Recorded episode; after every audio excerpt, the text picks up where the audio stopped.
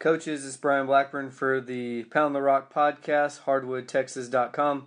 Today, our guest is Hall of Famer Joe Lombard. Uh, Joe has a record, an incredible record of 1,292 wins against 20, 120 losses uh, in 39 years of, of coaching. He's in the Women's Basketball Hall of Fame. He's in the High School Basketball Hall of Fame. He's won 19 state titles, uh, six in his first seven years at Naz Nazareth, and then uh, 13 in his 32 years at Canyon High School. Uh, fourth consecutive state title this past season. Uh, just an unbelievable guy. Will have some great words of wisdom to tell us. Uh, and I'm excited to, to get a chance to talk to him on the podcast. And uh, I, I coach uh, with his son Tate. Tate is the girls basketball coach at Wall High School, and so that's how I've gotten to know Joe.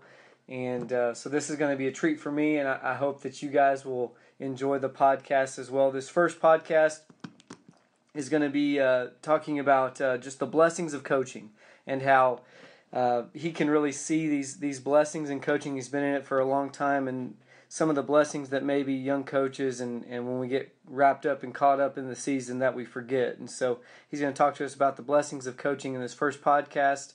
And I'm excited to get a chance to talk to him. And hopefully, you guys will enjoy what he has to say as well.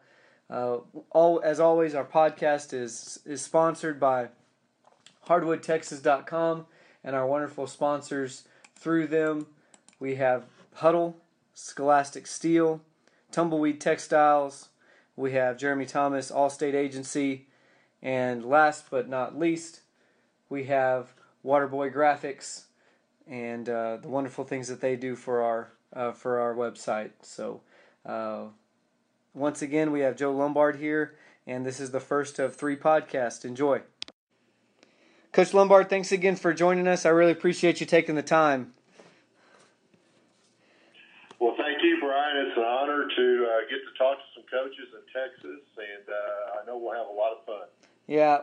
Well, uh, I, I, was telling the in the intro, I was talking about how uh, you know I, am so blessed to have an opportunity to coach on the boys' side across from Tate, uh, Tate on the girls' side here at Wall, and just. Um, being able to just talk basketball basically anytime, any anytime one of us has something you know, crop up, we just get to talk basketball. And he's always mentioned how at uh, family gatherings, whether it's Christmas or Thanksgiving, whenever y'all get together, it ends up being just a basketball roundtable with you and Lindy and Tate. And so that's got to be pretty fun, huh? yeah, I mean, I don't know a lot of, I, I can't solve a lot of the world's problems, uh, economics, that, you know, uh, the, the political thing, but uh, I do really like to talk basketball. And I probably can't solve many of those things either, but it is a lot of fun. And uh, so I'm blessed that my kids enjoy it too. Yeah, for sure.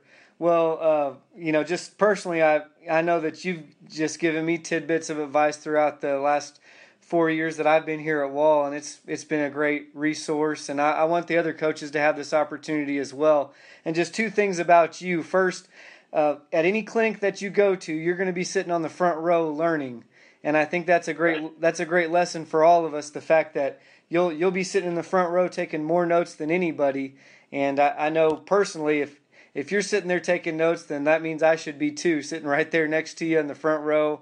Why don't you talk about being a lifelong learner and why that's uh, such an integral part of your coaching? If I don't sit on the front row, I don't pay attention very well.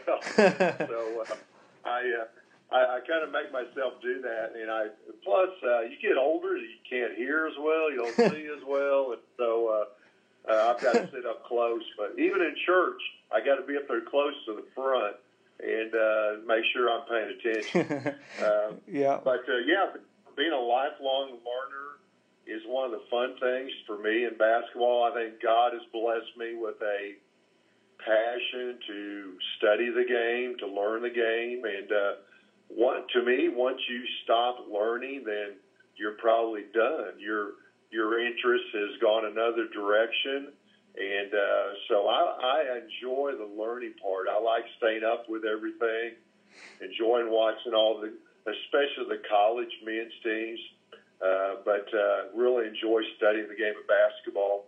And uh, that's a fun thing for me. And also, I just feel like uh, it keeps everything fresh and new, and uh, uh, so it's exciting from season to season. Yeah. Well, this first podcast, I just wanted to talk to you about. You mentioned a few just a second ago, but the blessings of coaching. Some of the things that I know personally we get entrenched in our season and we just we go go go. And we kind of forget maybe some of the blessings that basketball and coaching basketball uh, whether it's uh, boys or girls men's or women's uh, some of the blessings that basketball brings us. And I know you have a lot of experience with that. Why don't you just tell us maybe some of the blessings that that you found that basketball and coaching basketball has, has brought you and your family? Sure. Well for sure it's not a just about based on wins and losses, and your whole life depends on which games you win, that kind of thing. Uh, it's way, way bigger than that. That's just a very small part of things. And uh, so, uh, you know, I, I, I appreciate so much all the people. First of all, all the people I've met through basketball. Mm-hmm. I mean, you think you think of all the players, uh, all the coaches that I've known for 40 years now through the I mean, that's a, that's a lot of people, and of course, fr- friendships. I mean, the friendships that you have, uh, not just with uh, your fellow coaches, but I've got some lifelong friends still in Nazareth, Texas, my first job, and uh, here we are. I'm 33 years out of that, right? And, uh, still enjoying all those friendships. Uh, and I felt like God has placed people in my life at the right time uh, just his timing is perfect. And uh, so as I've gone through and I look back now, uh, you know, maybe as a young coach, I was it was maybe more important only to think about winning losing that kind of thing. And as I've gotten older, hopefully I've gotten a little wiser and understand that what I and what we all do as coaches is far more important with uh, young people than it is to just uh, just the wins. And so uh, it's a great opportunity for us as coaches. Uh, and it's a great responsibility we have as coaches to work with young people, be some type of a role model, uh, be some type of an influence, hopefully, that we can uh, help these people. Uh, because we're around them so much, I think we're given that opportunity to uh, make a difference. And uh, and at the same time, I think they are an influence on me. I sometimes I feel like I'm learning uh, more from them than they are from me. So I really have always with that. And uh, and you know, it's not to me the coaching part of it has been. It's just fun. That's why I'm still doing it. I definitely have qualified my years for retirement, and so uh, I can retire anytime. But I'm still coaching just because it's fun. Yeah, I love it. it it's not like a job. It's just uh, something I look forward to every night, and uh, I'm just very grateful. It's a passion for me. Coaching, learning, uh, working with young people is just something that uh, it feels like a calling for me personally. So I'm, I'm just very grateful, and uh, yeah, it's been a great ride. I can't believe this will be my 40th year of coaching, and. Uh, uh, I can just I still remember that first bus trip, that first game, 40 years ago. So uh, amazing how fast it goes. So young coaches need to try to enjoy this as much as they can. Get as much help from other people as you can. Uh, establish your all those friendships and uh, have fun with it. Uh, yeah. It's a it's a true blessing in itself. It, it's funny that you mentioned those friendships and relationships. My dad is retired now and uh, on Wednesdays, every Wednesday for for lunch, uh, him and about eight other coaches and three or four retired officials, they get they eat lunch together on Wednesdays in San Antonio at, at the same restaurant every Wednesday, and they just tell stories. And uh, Dad, I think Dad's the youngest coach there at 65.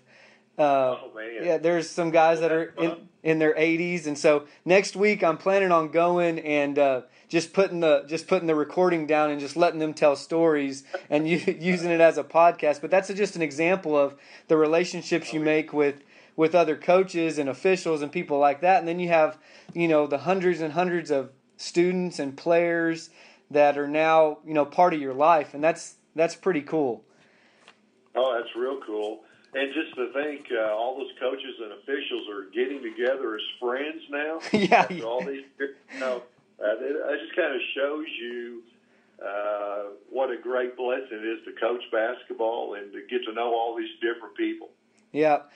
Talk a little bit, uh, if you can, about you know using basketball uh, and, and the game as a as a tool to to teach young people life lessons. I know that you know if we're just teaching them how to score and play defense and pass, then I, I feel like we're we're a failure. So talk about how you use your program to to maybe teach life lessons that'll carry over outside of basketball. Yeah, yeah. As coaches, there's so many things that we can do that are just part of coaching. And the first thing that comes to mind is how to be a good teammate. Yeah. Uh, because basketball is a team sport, and so you're we're working on that every day on how to be a good teammate and to uh, uh, respect other people on the team. And so that's a we spend a lot of time with that. I think of work ethic. Uh, you know, you know, maybe in the older days, kids just brought it with them. They were used to working maybe uh, on the farm or at home. Nowadays, uh, I don't have anybody or don't have, I have very few that bring that. So we have to establish a work that work ethic, which will carry on with these kids for years to uh, years later.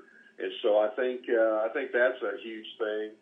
I think of uh, teaching them responsibility about being on time, uh, doing their doing their job to help the team out.